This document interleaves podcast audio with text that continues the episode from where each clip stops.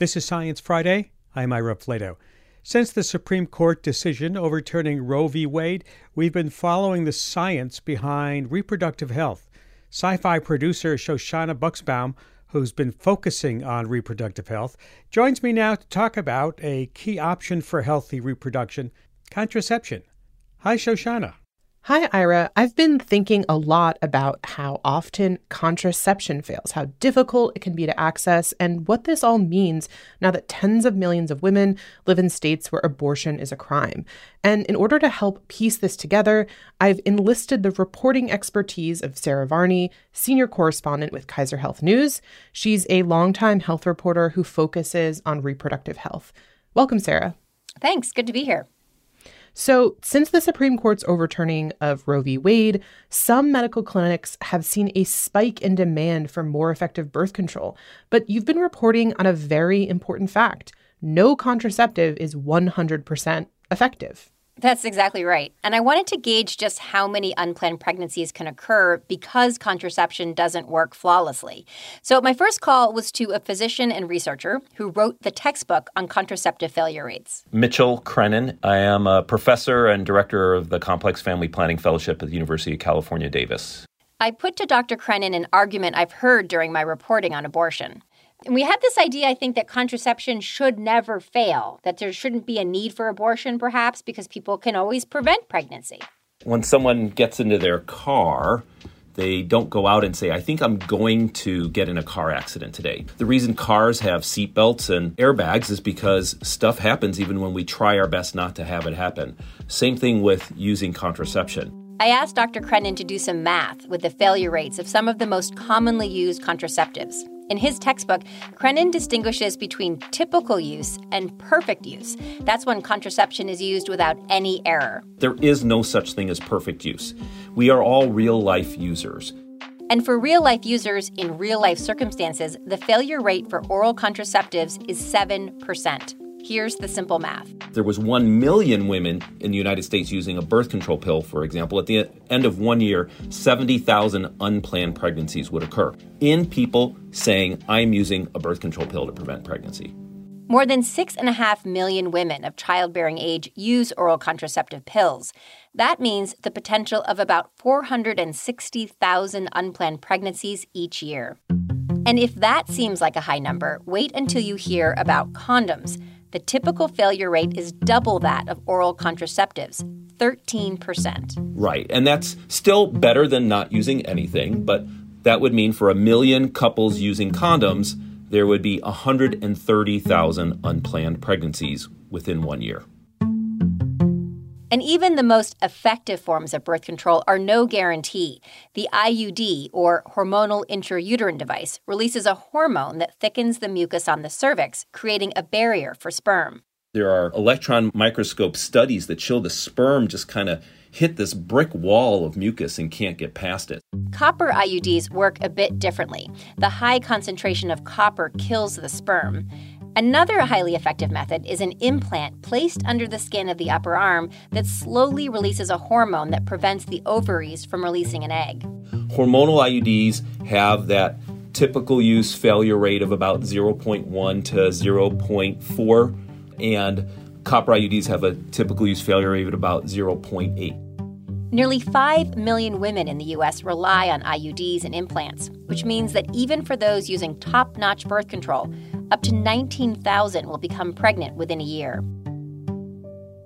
At the Planned Parenthood in Little Rock, Arkansas, nurse practitioner Gordon Lowe has treated these shocked patients. We have had women come through here for abortions who uh, had an I U D in, and they were the one in a thousand. Abortion has been completely outlawed in Arkansas since the Supreme Court's ruling in late June. The only exception is when the death of a pregnant woman is imminent. There is nothing that is one hundred percent effective short of never having sex. That is it. All right, Sarah, you just walked us through some really sobering stats. But why can't scientists develop a contraceptive that works all the time, every time? That was my question exactly. I called up one of the world's leading researchers on contraception and asked her that question. Well, first, I would say that in medicine, there is never any one hundred percent. This is Régine Sitruk-Ware. I'm a reproductive endocrinologist, and I work at the Population Council in New York. Doctor Sitruk-Ware says an I U D might fail because the healthcare provider didn't place the device properly, or... In other situation, you can have people who take specific drugs for other disease that would interfere with the molecule, the hormones that is in the system, and therefore this contraceptive is less active, and so there is a failure. For example, some H I V and tuberculosis medications and even the herbal supplement Saint John's wort can intervene in the processing of certain birth control pills. And then there's just daily life, which is hectic. The perfect use is always very difficult. You may have delay in, in taking your next pill or delay in inserting the next month of the vaginal ring. And then there are factors like weight. Certain emergency contraception, including Plan B, may not work in people who weigh more than one hundred sixty-five pounds because the single dose of hormone is weight-dependent. Even vasectomies have a failure rate. Here's Doctor Creinin again. A vasectomy is removing a small part of the tube that takes the sperm from the storage facility that's right above the testicle where all the sperm that is made is stored. And the body naturally wants to heal. That's right. If you get a cut on your finger and you just put a Band-Aid over it, the skin seals back up. So if you have a gap in a tube, the body naturally wants it to grow back together. And that's one of the ways in which it fails. For now, vasectomies and condoms are the only birth control options for men. But Doctor Sitruk-Ware is developing a new method, a gel that a man applies to his shoulders, where the skin is thinner and generally less hairy, that can temporarily block sperm production. At this stage, we saw really good acceptability by the couple and uh, no pregnancy so far. About three hundred fifty couples are in the transdermal gel study so far, and Doctor Sitruk-Ware is on track to begin a large-scale trial next year. You've come much further in the development of a new male contraceptive than people have in decades. There's always been this promise of a, of a male contraceptive. Is the difficulty in developing male contraception more of a scientific problem, or is it more of a social or a cultural one? I think we can say all of it.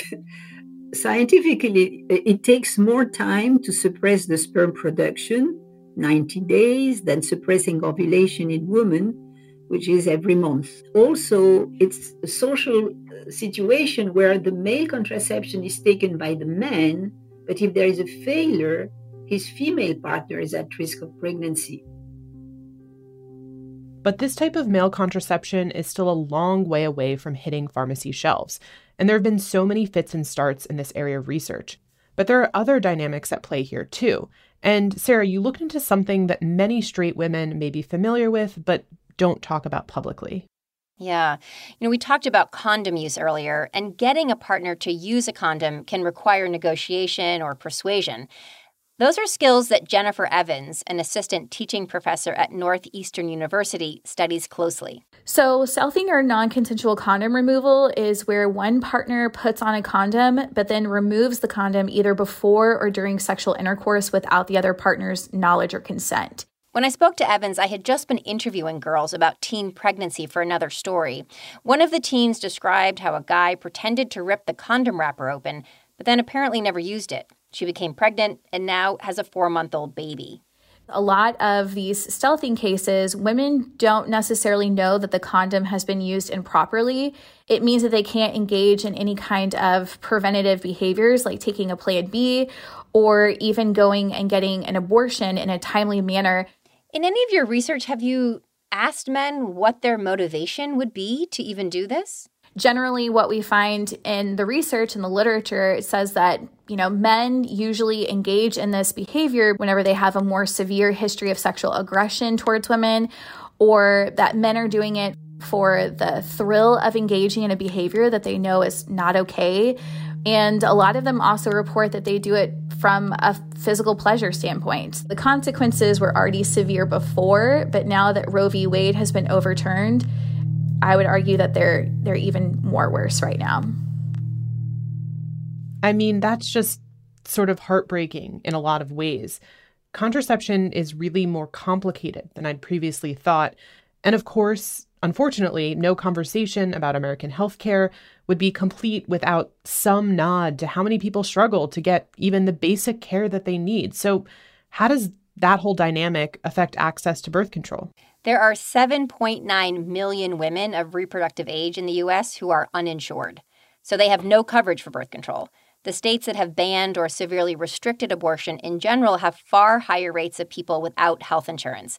That includes Texas, where one in five people have no health coverage. Alina Salganikoff is the director of women's health policy at the Kaiser Family Foundation. She has spent decades studying this issue. We have a patchwork of uh, programs and services that provide contraceptive care in the United States. We have private insurance, we have Medicaid, we also have the federal Title ten family planning program.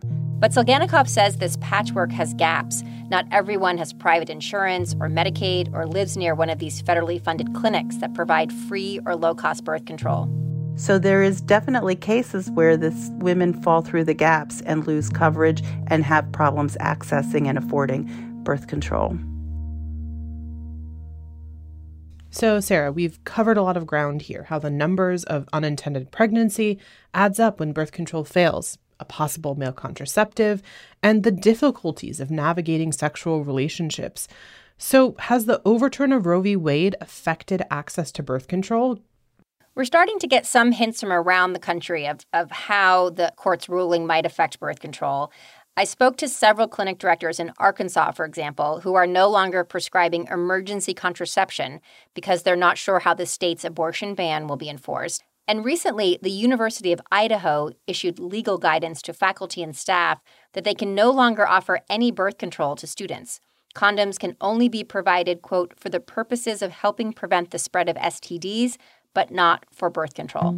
This is something we'll be following closely. Thanks so much, Sarah. Oh, thank you, Shoshana. Sarah Varney is a senior correspondent with Kaiser Health News, and I'm Shoshana Buxbaum. If you want to dig deeper into the data on contraceptive failure rates and read more of Sarah's reporting, go to sciencefriday.com slash contraception. We have to take a break. And when we come back, biomedical pioneer William Haseltine on our COVID past and future. Stay with us. This is Science Friday. I'm Ira Flato. As we head towards our third winter with COVID, this may be a good time to reflect on the paths taken to deal with the pandemic, the development of the vaccines, the distribution, and what may lie ahead. Case in point, Pfizer announced last week that your vaccines may no longer be free next year. Retail price about one hundred thirty bucks per shot. So what does this all mean? Here to help explore the viral landscape is a scientist who has spent a lifetime researching and battling viruses and who frequently writes about where he sees viral research headed. Doctor William Haseltine, chair and president of Access Health International, former professor of Harvard Med School and Harvard School of Public Health, founder of several biotechnology companies, including Human Genome Sciences. Doctor Haseltine's writings appear regularly on Forbes Online. Welcome back to Science Friday. Well, thank you. As you said, it's been twenty years, so I'm happy to be back. It certainly has. Lots have happened. Let's talk about some of this stuff. What is there about this disease that the public needs to know that you spend so much of your time writing about? I think the first thing to know about what it is. And I think most people don't really have a good grasp of that. It's a virus, like the flu virus, is very well adapted to infecting an adult, healthy animal, and then reinfecting them shortly thereafter. And we know that because its natural habitat are bats. Now, something most people don't know about bats, they live a long time. They're about the size of a mouse or a rat, but they can live twenty to thirty years. And these viruses infect them every year, year in and year out, kind of like our colds. But what does that mean? It means the ecological niche for this virus is an adult, healthy person that infects again and again and again, even if it infected them before. And that means it's got lots of tools to do that. That's its niche.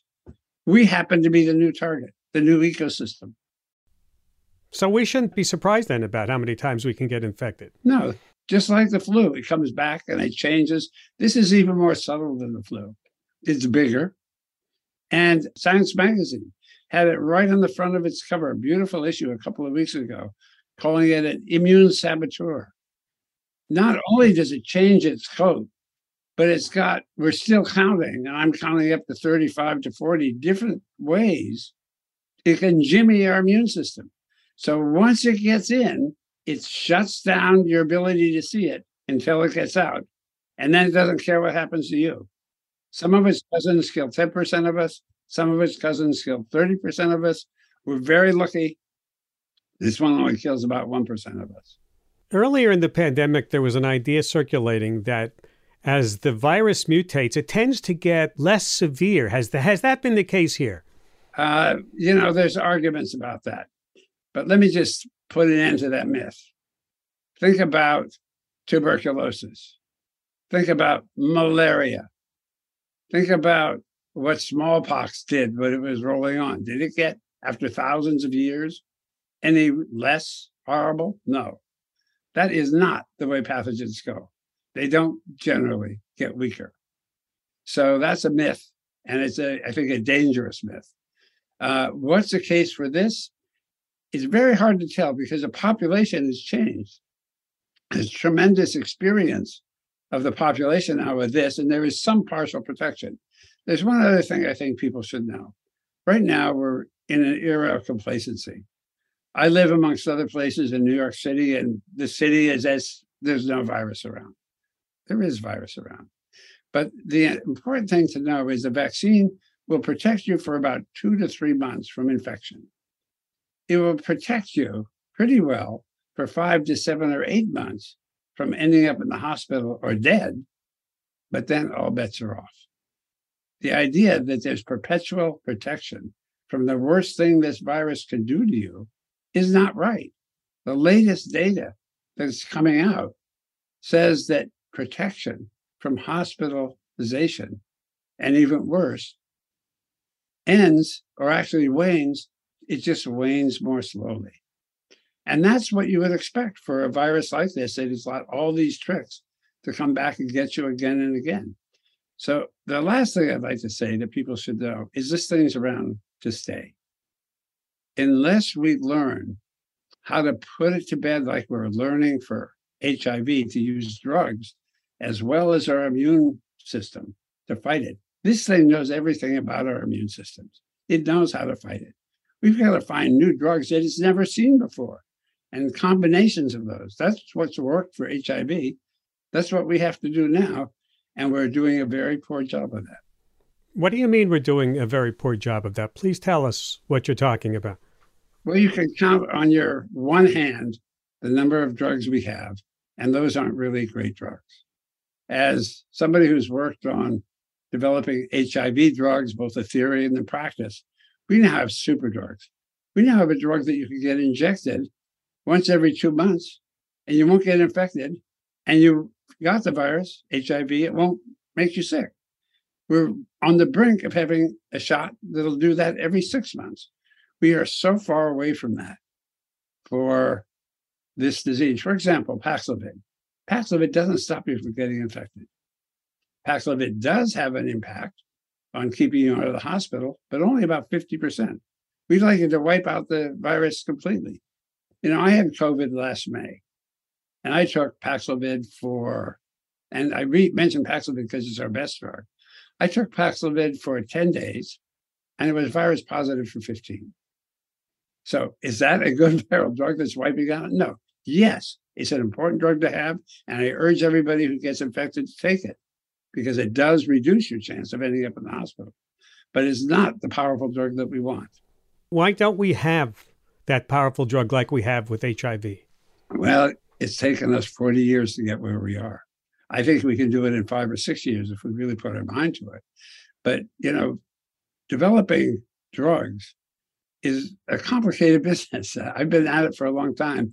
And the way, way I uh, liken it to is like uh, saying, we're going to fix my Ferrari by throwing a wrench into the engine. Okay, it's a complicated machine. There is a small chance it'll get better. There's a lot bigger chance it'll mess something up that I don't know about yet. So drug development is is tough, and uh, you've really got to have a lot of knowledge. Now, there's one or two little pieces of the SARS-C o V two virus that we know well enough to begin to do really rational drug design. One of them is how it puts a cap on, does it completely differently from most other viruses and cells, but it gives us a great juicy target that we know every atom involved in that process, and so we can start to make drugs. But we know very little. This thing has a giant replication machine. It's got many moving parts. You can probably mess it up every single, a lot of different ways. We only have one way to mess it up, which is screwing up its uh, polymerase a little bit, not working as well as we'd like. And so we just need a lot more research on this. We have the tools now, thank goodness. We have so much better tools than we had at the outset of H I V uh, that it's, it's just incomparable how much more we could do in the time we can do it, but we've got to, we, we've got to do it now. Who's the we we're talking about here? Is it drug companies, the N I H? I mean, is there is there money? I can... It's really it's really not the drug companies yet. No. Drug companies are able to take something that academics have shown will work and then turn it into a drug. We need the companies.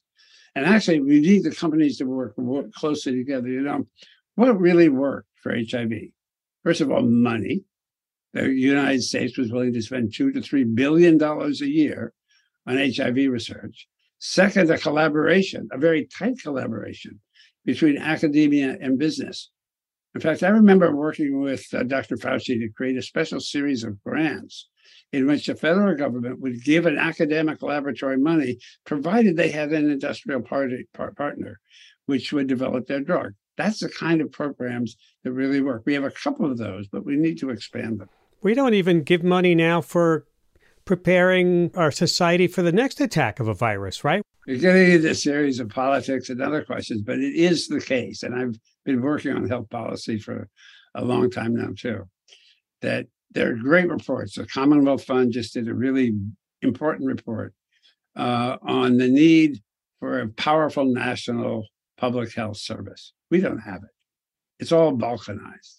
And we and that is a Commonwealth Fund report. My friend Peggy Hamburg chaired it. She was former head of the F D A. It's a great report. It tells you what we should do. Will we do it? Same thing. The National Academy of Medicine did a wonderful report on how we have to integrate our healthcare services across the nation to help people who are underserved and talk about the way we deliver healthcare now. Beautiful report. Tells us a clear idea of where to go. It's now up to us as American citizens to make sure that our politicians do follow the directions we need them to follow. But you know as well as I do that this country's in a difficult spot right now. Yeah. I, I, you've written, just moving on a bit, that, that new research published in Science Translational Medicine suggests an mRNA vaccine that targets both the SARS-C o V two spike protein as well as something called the nucleocapsid protein, may offer stronger and broader protection than current spike-only vaccines. This research opens the possibility that one vaccine may protect against current and future variants. I'm asking, is it possible to create a universal COVID vaccine? Well, you know, that's uh, thank you for asking, Ira. Uh, that's a topic I'm really very close to my heart, and I do think it's possible. Let me just tell you what I was working on just before uh, we started talking. There's a great paper, a wonderful uh, group, Doctor Sapphire in uh, La Jolla, has done some very beautiful work on developing antibodies, cocktails of antibodies, that neutralize two really important viruses. One everybody knows about, Ebola, and she's developed drugs that will probably work against this new Sudan strain. Very exciting. She just recently published one on another nasty critter out there called Lassa. And she's got a cocktail of three antibodies that you know exactly atom to atom which ones it touches and can lock the thing up and, and probably stop that too. So I think we can do this. There are cocktails now of monoclonal antibodies that are very broadly neutralizing. They neutralize not only SARS-C o V two, but SARS one and MERS and some of these crazy bat viruses. You can do this. Now, they're also beginning to use that knowledge to design vaccines. Is it possible to design vaccines? Well, let me talk a little bit about some of the mRNA vaccines. We're really excited that R N A can now be used directly as a vaccine because it's really simple to make, totally chemical process, and it's really fast and flexible. But the way it's currently being used with these modified nucleotides, you stick it in, the R N A lasts a couple of couple of days, the protein's there for no more than two, three days, and then your immune system can't see it anymore. There's now something called self-amplifying messenger R N A. Really exciting. You put a little bit of the R N A and it makes a lot of the R N A. You don't put it in the muscle, you put it in the layer of the skin where most of your immune system can see it. And that is giving very, very good results. The antibodies last for up to a month. Your body gets to see it, and you can add lots of different proteins very, very easily, including what you mentioned, the nucleocapsid. And when you do that, you get some broad reactions that can react all the way across most of the SARS variants, in fact, all of them that I know about, the MERS, as well as uh, SARS one. So th- I think there's some good things coming, both with the vaccines and with monoclonal antibody cocktails, and hopefully, eventually, with small molecule drugs. It's not impossible to put this thing behind us. It's just hard. This is Science Friday from W N Y C Studios. In case you just joined us, we're talking with Doctor William Haseltine about the future of the COVID pandemic and lessons learned. You've worked with many different viruses, as we're talking about, and many people, as you say, know of your work with H I V. And I'm wondering what you can tell us, what we can learn from those other viruses about living with COVID. Well, we live with flu, and we've lived with flu all our lives. I've been in bed for five, ten days, five times from the flu. I've lived with flu. I haven't liked it, but I've lived with it. I get my flu shots, and most years they work, and some years they don't. But the difference between this and flu is this is a worse virus. It's much more lethal. It's already killing, on average, every year, a lot more people than the flu does. It's not seasonal. It doesn't come along only in the winter. It comes along fall, spring, summer, and winter. So it's not seasonal like flu, uh, which makes it nastier. And it affects many more organs. So yeah, we can live with it, but right now we're living at sort of a, a low, and the average is about five, six hundred people a day are dying. What would we do if an airplane fell out of the sky and killed five, six hundred people every day? We wouldn't like it, right? But that's what's actually happening right now. And it's not seasonal. It's been pretty constant drumbeat. And so, yeah, we can live with it. Hopefully it won't get worse. You know, the real nightmare for somebody like me who thinks about what these viruses can do is I know that with some very subtle change, this could move from killing one percent of us to twenty percent to thirty percent or more. It's, we don't know. That's not going to happen. So the reason you hear people like me say, we've really got to control this as much as possible, is to reduce that possibility. The more viruses that are out there in humans, the more they get into our animal environment, the more likely it is that something worse will happen. Not better, worse. And I can give you enough examples to curl your hair about how viruses get worse. One of the questions you asked me at the very beginning. We know how it happens, we know it can happen, and we're just praying it won't happen now. I would say something else to think about on why we really have to pay attention to this. This is happening to us, not because we're moving into new ecosystems, but because we are a new ecosystem. When I was born, there might have been two billion people in the world. There are eight billion today. That's a lot more people. There are five billion single airplane flights, people taking flights a year. We move around a lot. Think of us as bats congregated together in a cave. When you're on one of those cramped airplanes, that's like being in a bat cave. And we're, these viruses are taking advantage of a brand new ecosystem. We're great food for viruses, and we've got to be able to protect ourselves. Doctor Haseltine, you've given us a lot to think about. Both scary and hopeful. You know, in the end, I have more hope. And I'm and the reason I do what I do is I think that there's a lot of hope. There's a lot of great people out there that I work with. And uh, we have really great scientists and great people working on this. So would it be fair to say you're more hopeful than fearful? Yes, cautiously optimistic that we can do better.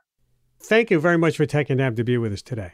You're welcome. Thank you. Doctor William Haseltine, Chair and President of Access Health International. We're going to take a break. When we come back, how animals evolve in the age of human change. Stay with us. This is Science Friday. I'm Ira Flato.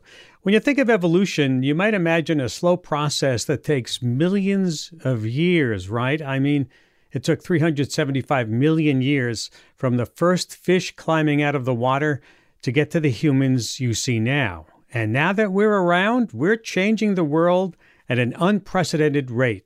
Threats like climate change, deforestation, and pollution are wiping out entire animal species in just one generation. So scientists are wondering, can evolution act fast enough to keep up, or are some species just doomed for extinction?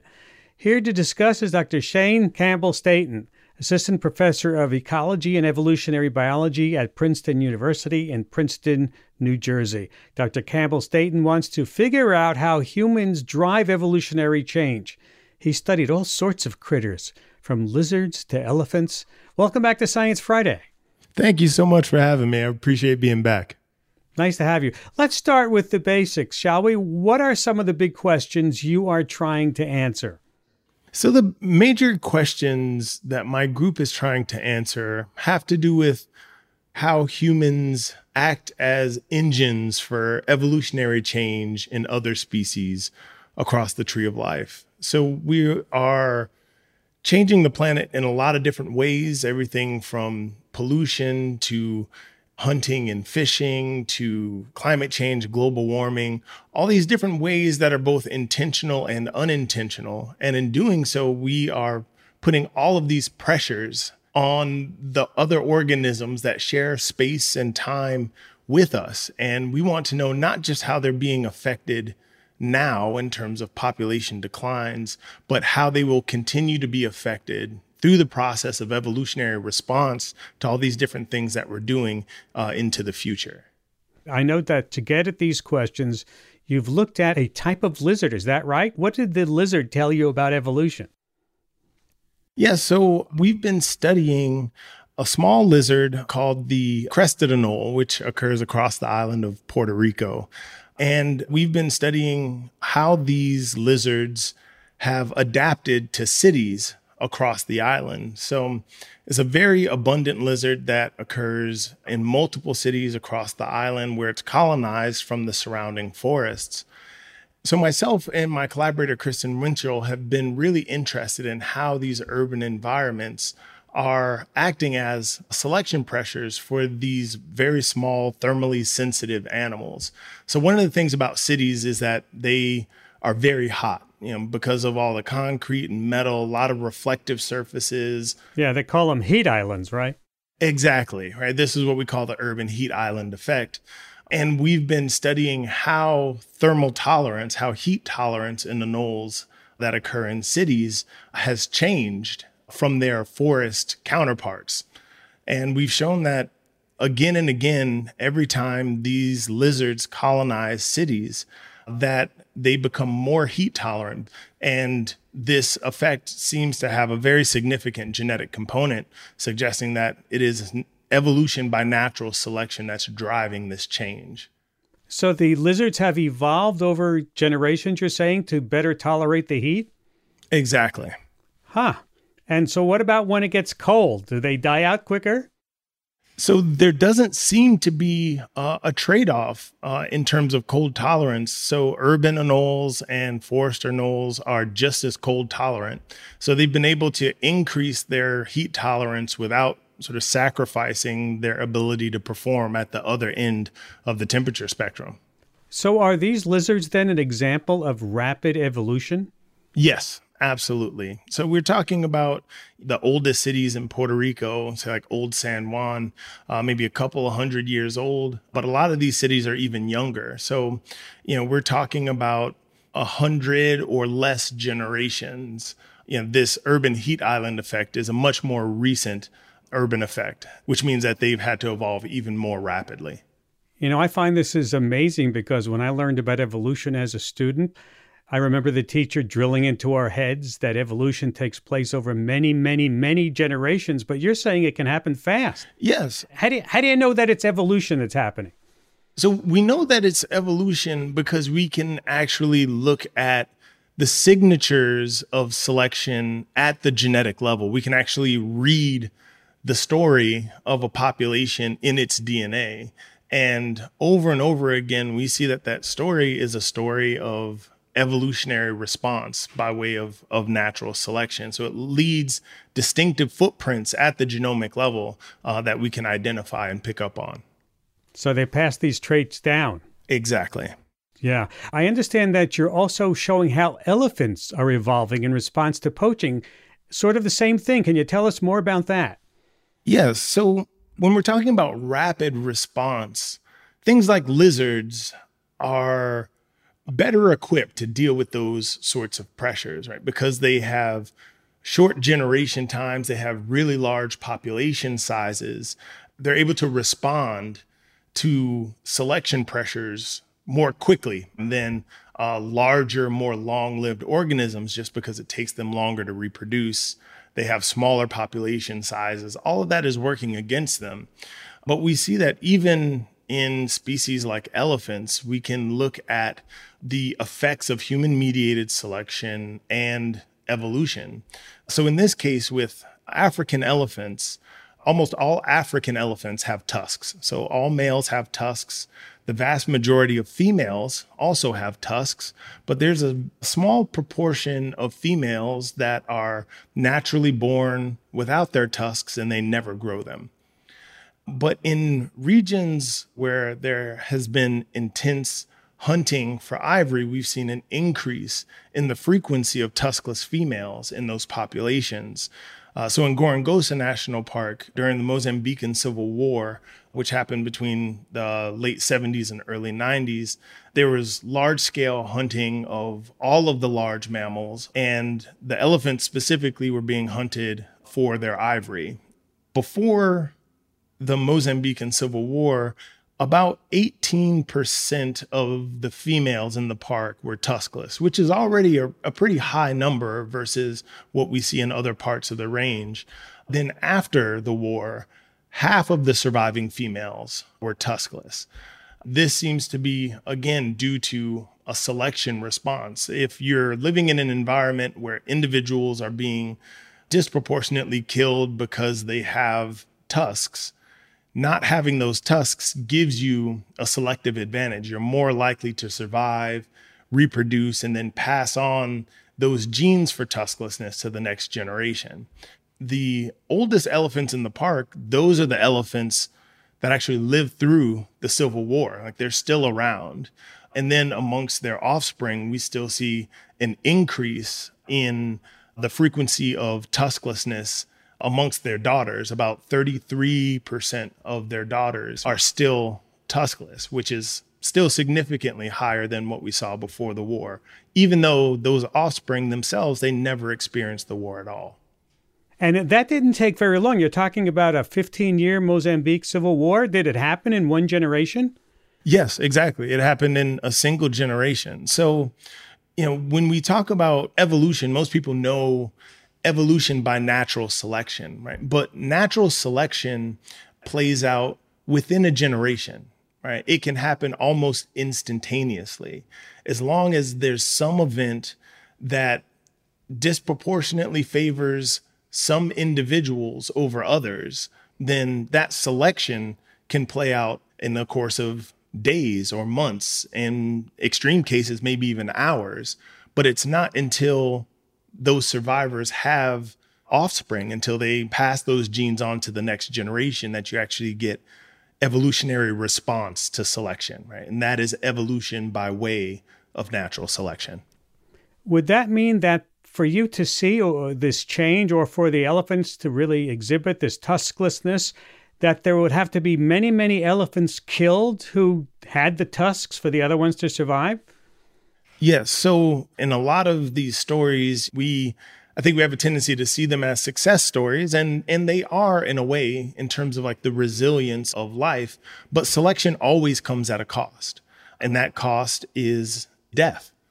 So the stronger a selection pressure is, the more individuals have to die in order to get a response to that selection pressure.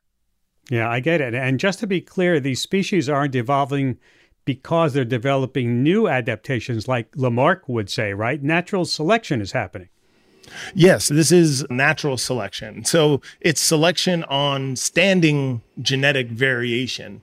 When most people think about evolution, you think about like a novel mutation popping up in a single individual and then sort of being slowly spread, which does happen, but it takes a very long time.